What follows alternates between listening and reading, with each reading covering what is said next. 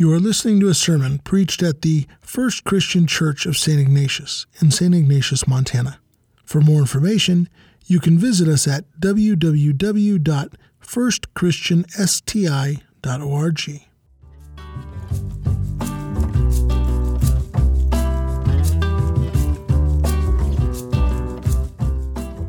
All right. Well, good morning, everyone.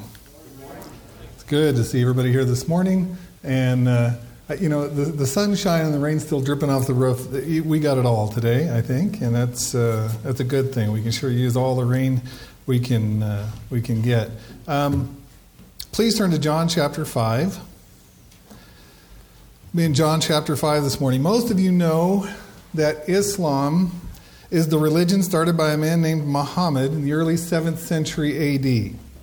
You probably also know that the followers of Islam are called Muslims and that their book of scripture is the Quran.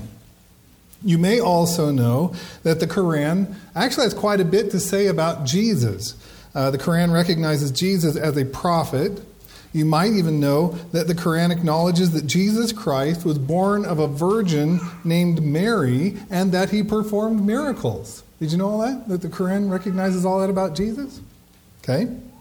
I mean, those are good things, aren't they? Jesus was a prophet. Jesus was born of a virgin named Mary. Jesus did perform miracles. Is Islam looking better all the time? no, in fact, no, it is not. And there are some other things Islam teaches about Jesus that I think you need to know. Uh, Islam teaches that Jesus was created, not eternal. And I really appreciated uh, Elvin's communion meditation this morning. It's really going to go right along with what we're talking about here uh, in a lot of ways. Jesus was, Islam teaches that Jesus was created, not eternal. They teach that Jesus was formed by God out of the dust of the earth, just as Adam was. Here's something I did not know until I was researching this Islam teaches that Jesus spoke when he was an infant. How many of you knew that?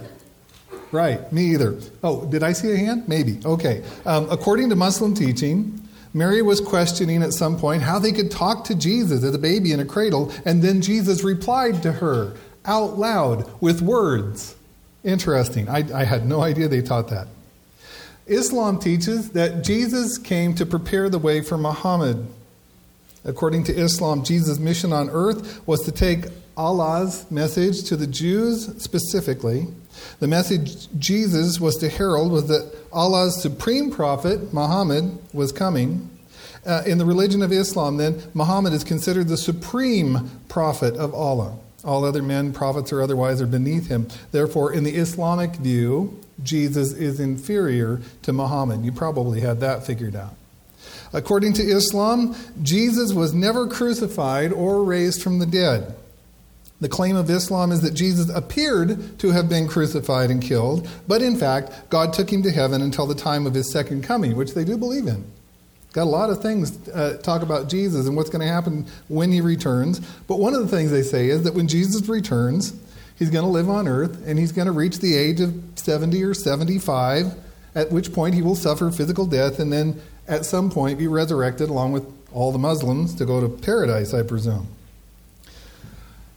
new things. I mean, I, I, don't know if you knew all that about Islam or not. I did not know all that until I was doing some of this research. But there are three more things that Islam teaches about Jesus that I want to mention here. These three things are all related, and they all have to do with our message today that comes from John chapter 5. And the first of these is that Islam teaches that Jesus was not God. Okay, very specifically. The Quran calls Jesus a prophet, calls Jesus a servant, calls Jesus a messenger, but it clearly denies the deity of Jesus. Not only is he not God, Islam teaches that Jesus was not the Son of God. The Quran goes so far as to say that you are cursed if you call Jesus the Son of God. And Islam specifically states that there is no plurality of persons of God. Here's a quote from the Quran about what we call the Trinity what the Bible calls the Godhead, how we understand the relationship of Father, Son, and Holy Spirit, three persons who are individual and distinct and who are at the same time the one true God. And no, I Don't really fully wrap my brain around that either. But here's the quote from the Quran about that. O people of the book, and that's a reference to Christians, by the way, it can also be used for the Jews, but in this case it's a reference to Christian. Commit no excesses in your religion, nor say of Allah aught but the truth. Christ Jesus, the Son of Mary, was no more than a messenger of Allah and his word, which he bestowed on Mary, and a spirit proceeding from him.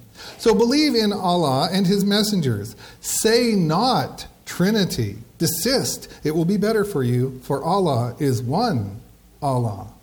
Glory be to him, for exalted is he above having a son.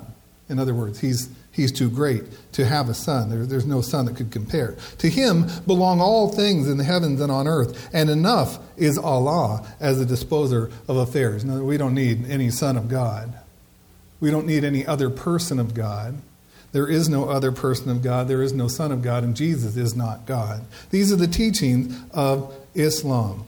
Islam teaches that Jesus never claimed to be God. Islam teaches that Jesus never even claimed to be the Son of God.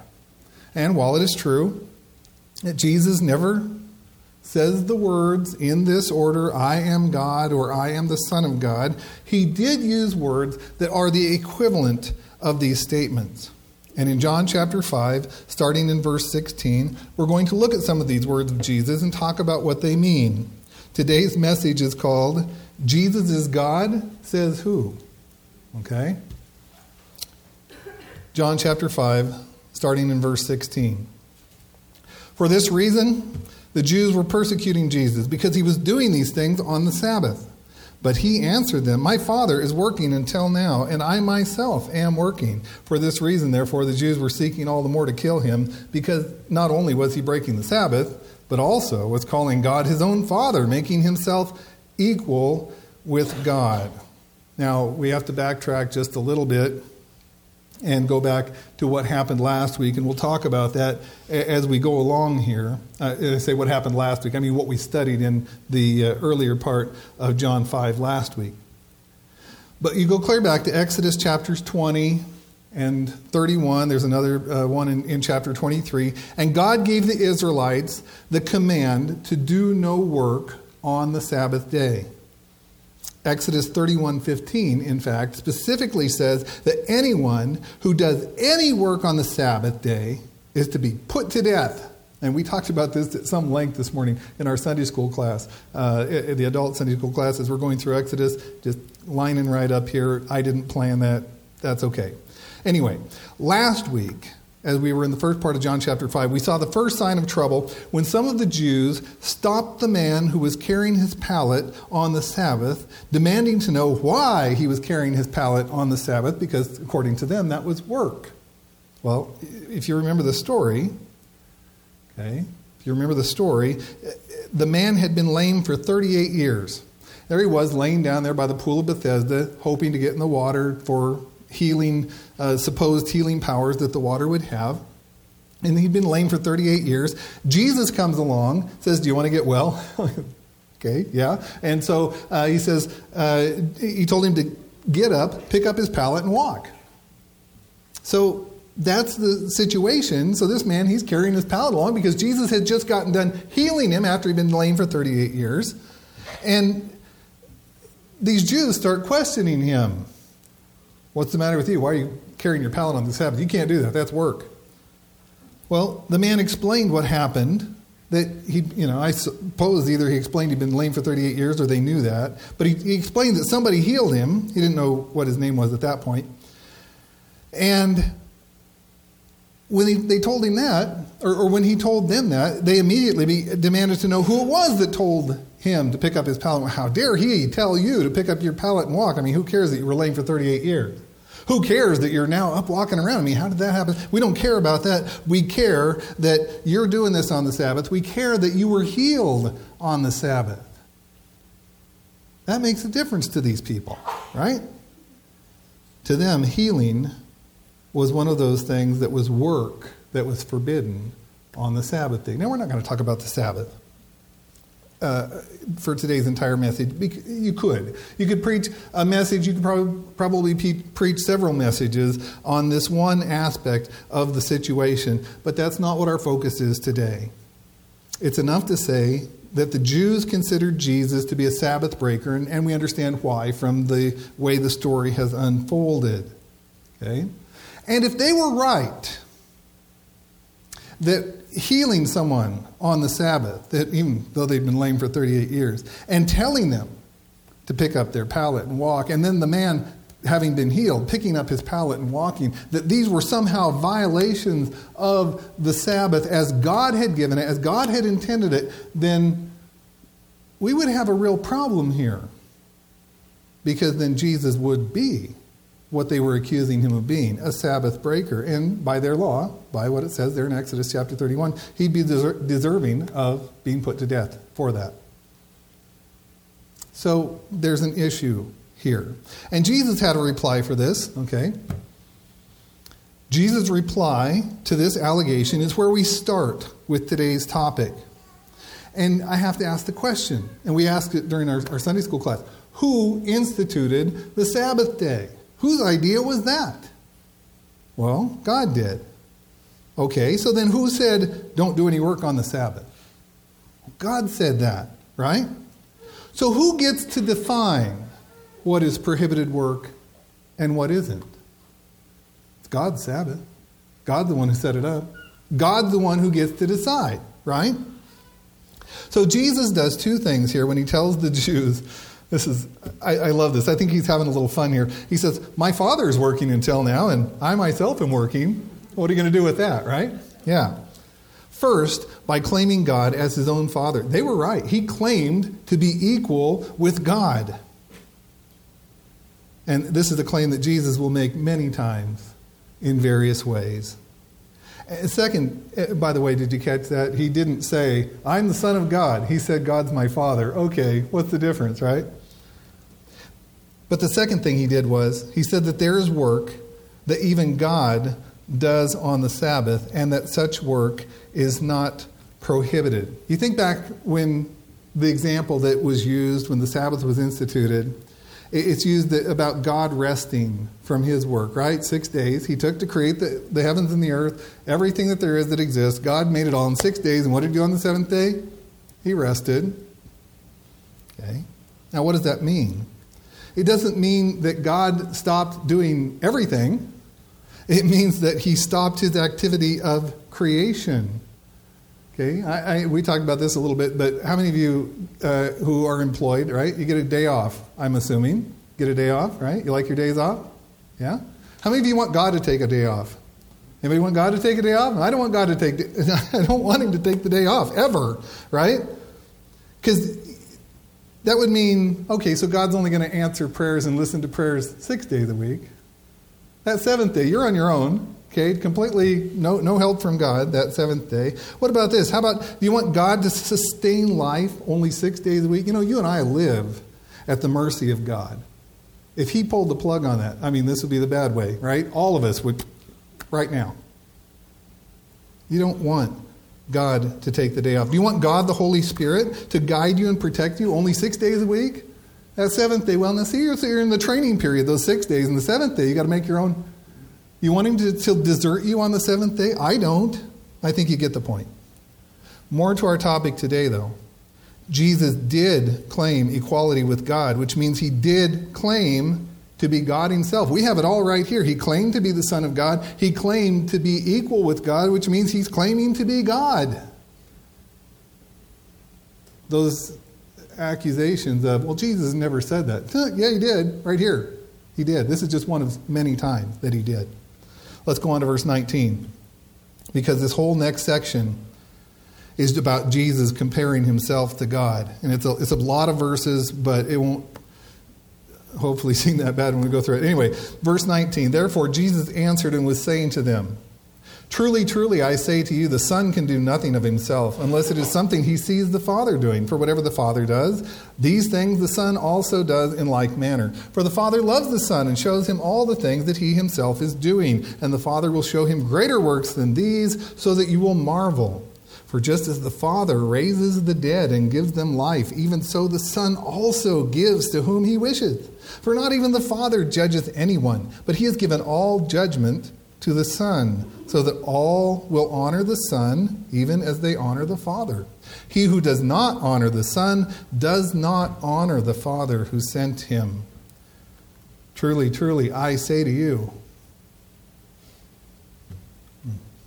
He who hears my word and believes him who sent me has eternal life and does not come into judgment, but is passed out of death into life. Truly, truly, I say to you, an hour is coming, and now is, when the dead will hear the voice of the Son of God, and those who hear will live. For just as the Father has life in himself, even so he gave to the Son also to have life in himself. And he gave him authority to execute judgment because he is the Son of Man. Do not marvel at this, for an hour is coming in which all who are in the tombs will hear his voice and will come forth, those who did the good deeds to a resurrection of life, those who committed the evil deeds to a resurrection of judgment. I can do nothing on my own initiative. As I hear, I judge, and my judgment is just, because I do not seek my own will, but the will of him who sent me. If I alone testify about myself, my testimony is not true. There is another who testifies of me, and I know that the testimony which he gives about me is true. That is, that's a long bunch of verses, but there are six ways in this bunch of verses in which Jesus compared himself to God the Father. We'll just go through those pretty quick, I think. First, Jesus said that he did only what the Father does. He and the Father do the same things. They even do them in the same way. There is absolutely no inconsistency between the things Jesus did and the things God does. No conflict whatsoever. This is an important thing.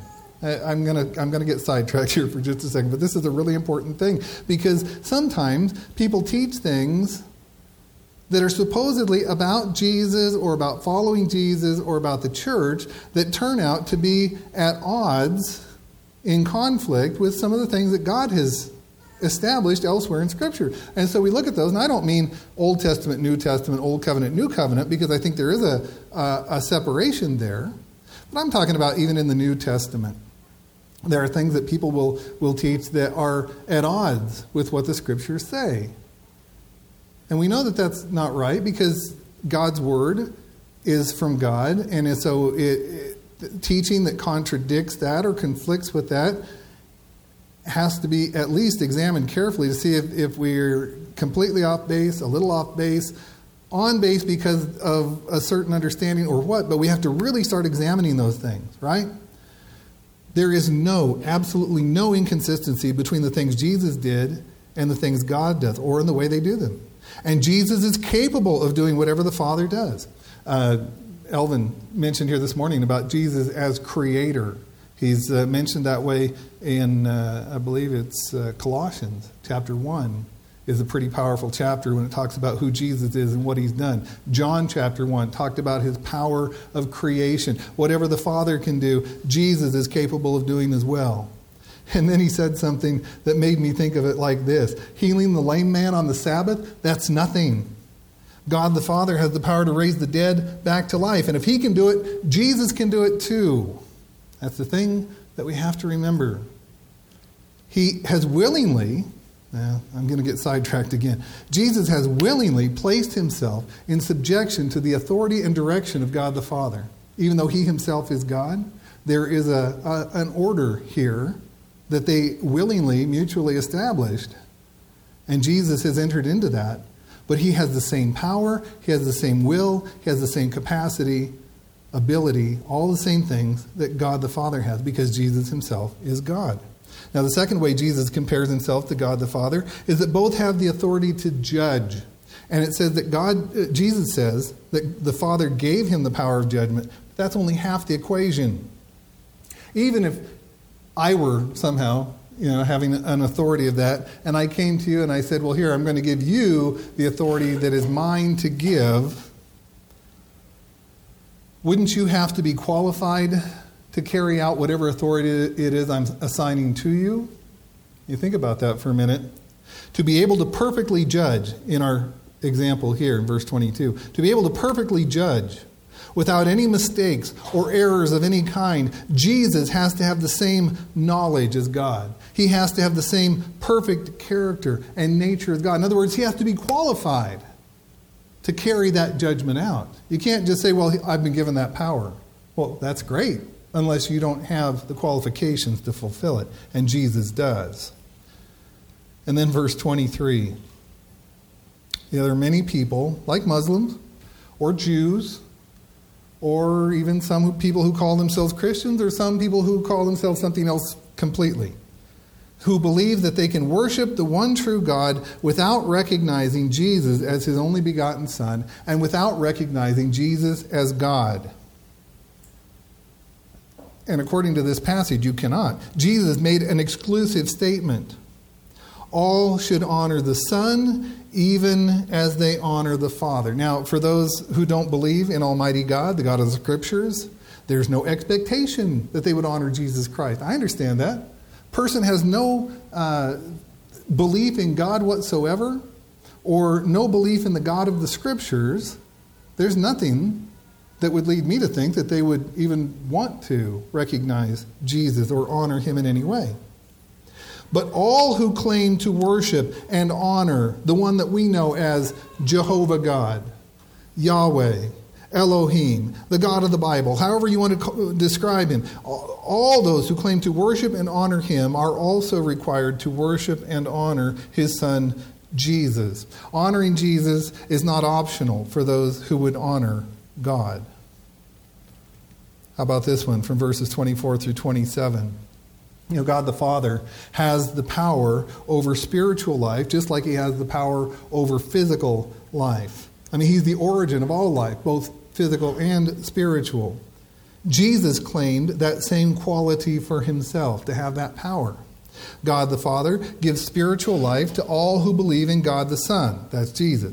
Not only that, God the Father also gives spiritual life through God the Son, Jesus. John, the gospel writer here, already testified to that back in chapter 1, verse 4. Uh, in him, he said, and that's talking about Jesus there, John chapter 1, verse 4. In him was life, and the life was the light of men. The source of spiritual life, spiritual rebirth, like Jesus told Nicodemus about back in chapter 3, the source of spiritual sustenance is Jesus. And he has life to offer because he is God. And then the topic that often comes up in Christian circles, one of the things that is associated with the Christian faith more than maybe almost anything else. If we fast forward to John chapter 11, we'll come to the resurrection of Lazarus, and we'll get there in due time. You'll hear about this again when we get there. But I want to tell you about this today. I don't know how many times I've heard my dad preach about the resurrection of Lazarus, right? The resurrection of Lazarus. I mean, it's probably been at least two or three hundred times that I've heard him preach about that, something. Anyway, I think every time I've heard him preach about the resurrection of Lazarus, he always made the point that Jesus spoke Lazarus' name, saying, Lazarus, come forth. And that if Jesus hadn't named Lazarus by name, all the dead buried there would have risen. Didn't you always say that? That's, oh, what I remember from those, from those messages, right? That's exactly what Jesus is saying here. Verses 28 and 29, he said, An hour is coming in which all who are in the tomb, that all who are in the tombs, and it doesn't have to be in a literal tomb, okay, it means all those who are dead physically, all who are in the tombs will hear his, that's Jesus, voice, and will come forth. All, right? Jesus has the power of resurrection in his voice and all will be raised. But Jesus also has the power of judgment. So some will be raised to a resurrection of life, while the rest will be raised to a resurrection of judgment or condemnation. Now, what Jesus says here uh, should not be interpreted as a salvation by works. Those who did the good deeds, those who did the evil deeds. Well, what constitutes doing the good deeds and what constitutes doing the evil deeds? It, it, it whether or not we are in Christ, in the Christian age, the church era in which we live, it whether or not we are in Christ, and those are the ones who are then empowered by the Holy Spirit to do good works which God has prepared beforehand that we should walk in them from Ephesians chapter 2. You can go look that up. Uh, then those are the ones that will perform those good deeds by the uh, impetus and momentum of God's presence in their life.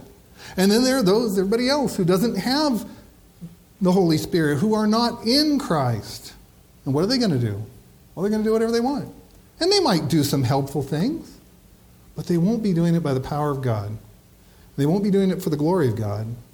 And you, the way it's going to be categorized is that those deeds will be evil. Okay? No, don't, don't get hung up on that, that it's a, a works salvation. It's not.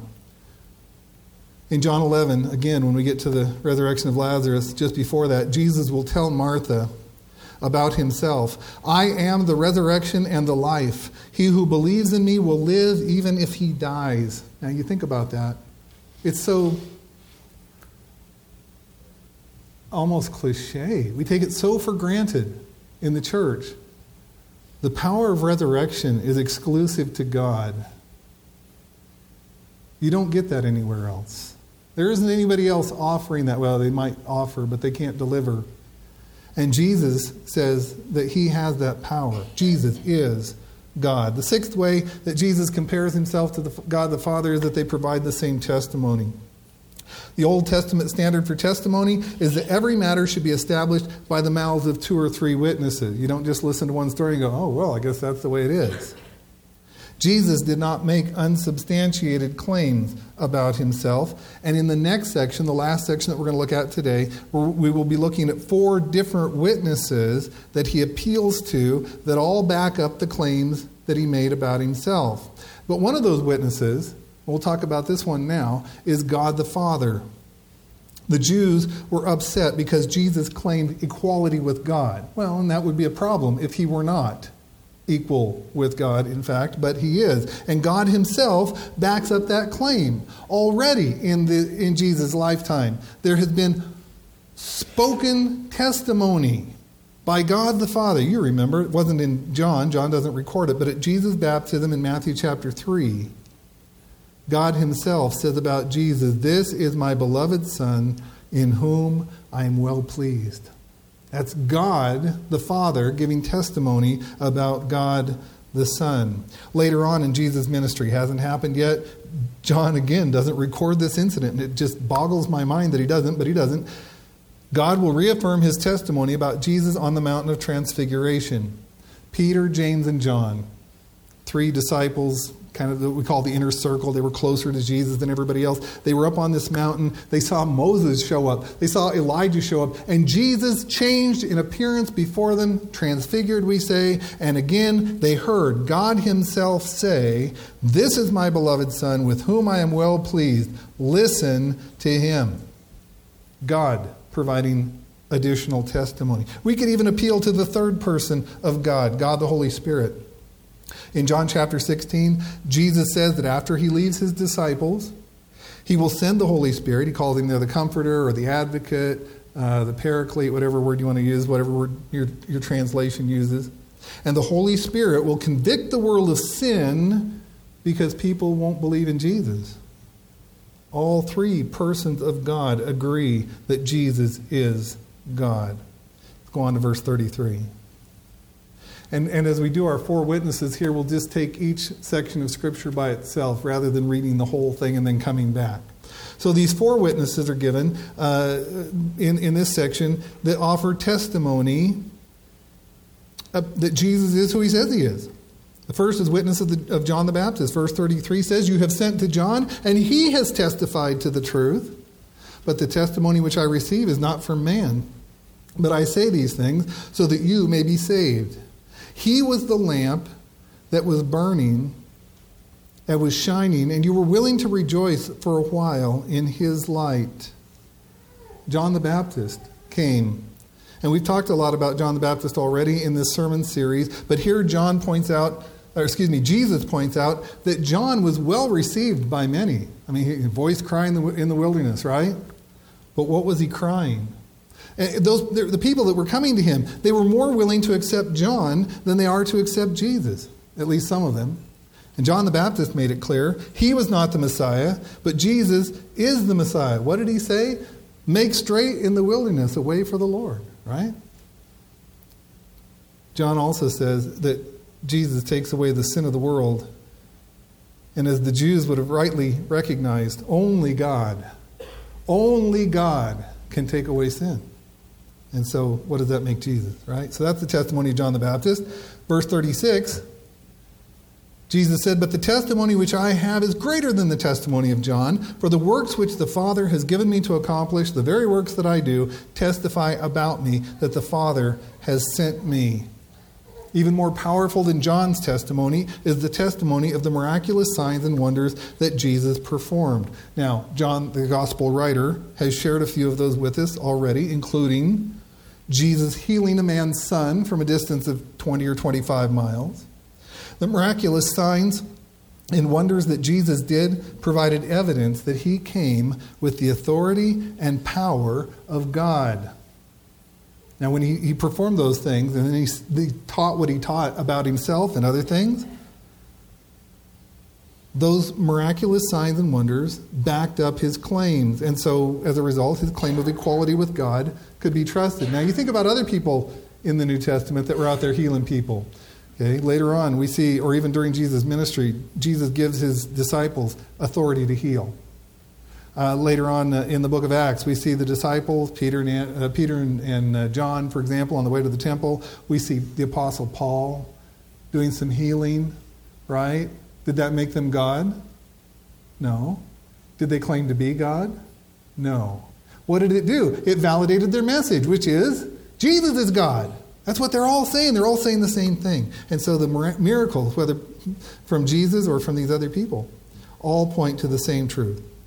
Well, what about, we talked about verse 37 and 38 already.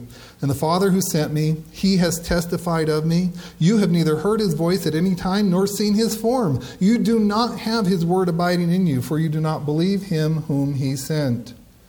Now, we already mentioned the testimony of God the Father regarding Jesus. But Jesus also makes the point that those who reject him, those who reject Jesus, do not have God's word abiding in them. Now, we might say, well, yeah, but think about these people and how they received this. The Jews to whom Jesus was speaking would have prided themselves on their knowledge and observance of God's word.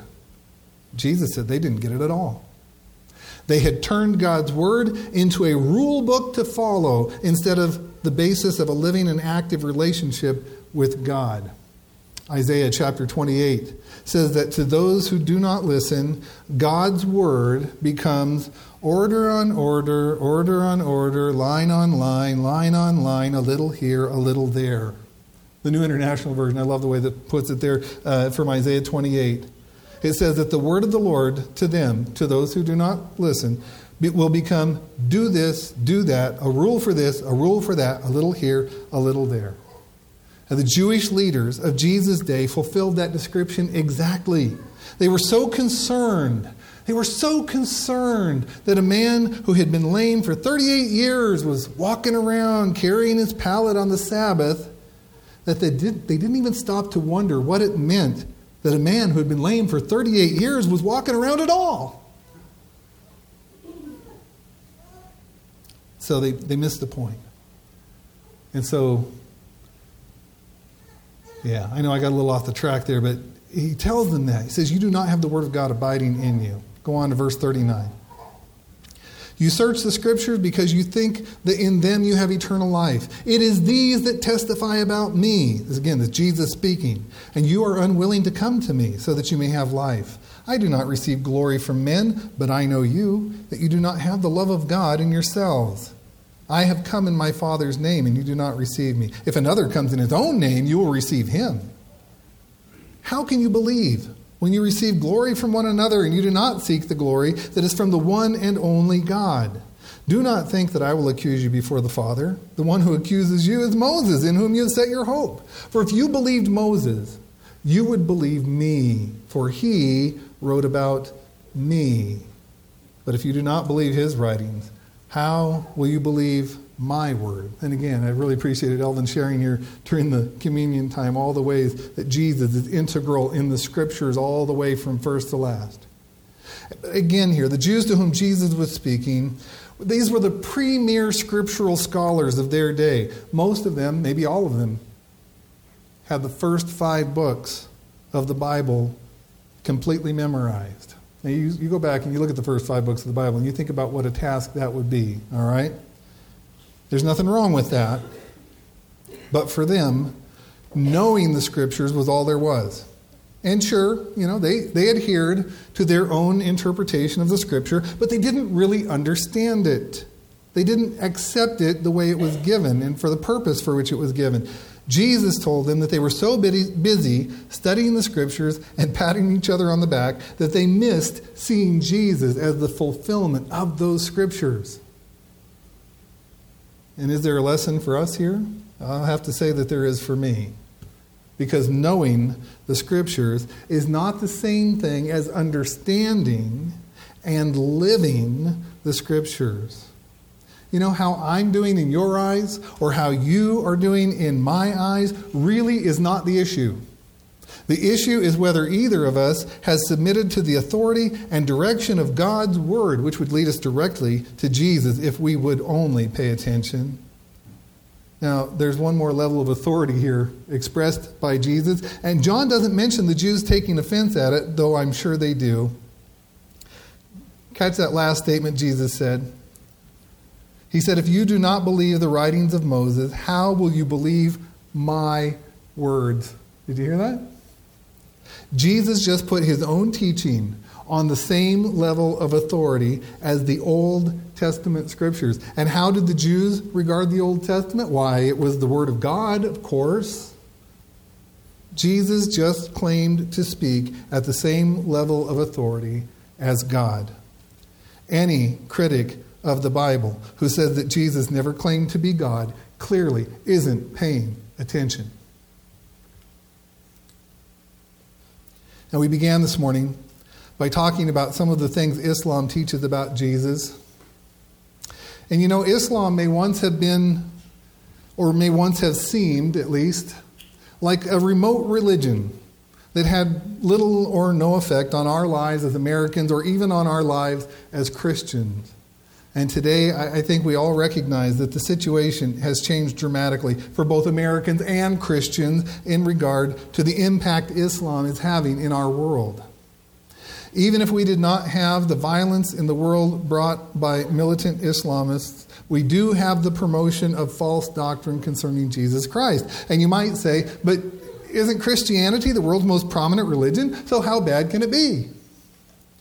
Well, right now, about 1% of the population of the United States is Muslim. Pretty small. That number is expected to more than double in the next 35 years, but that still doesn't sound very significant, does it? Just a little over 2%. How about this?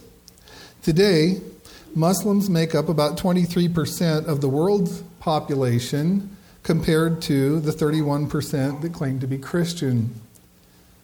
By 2070, if I've done my math right, that's 54 years from now.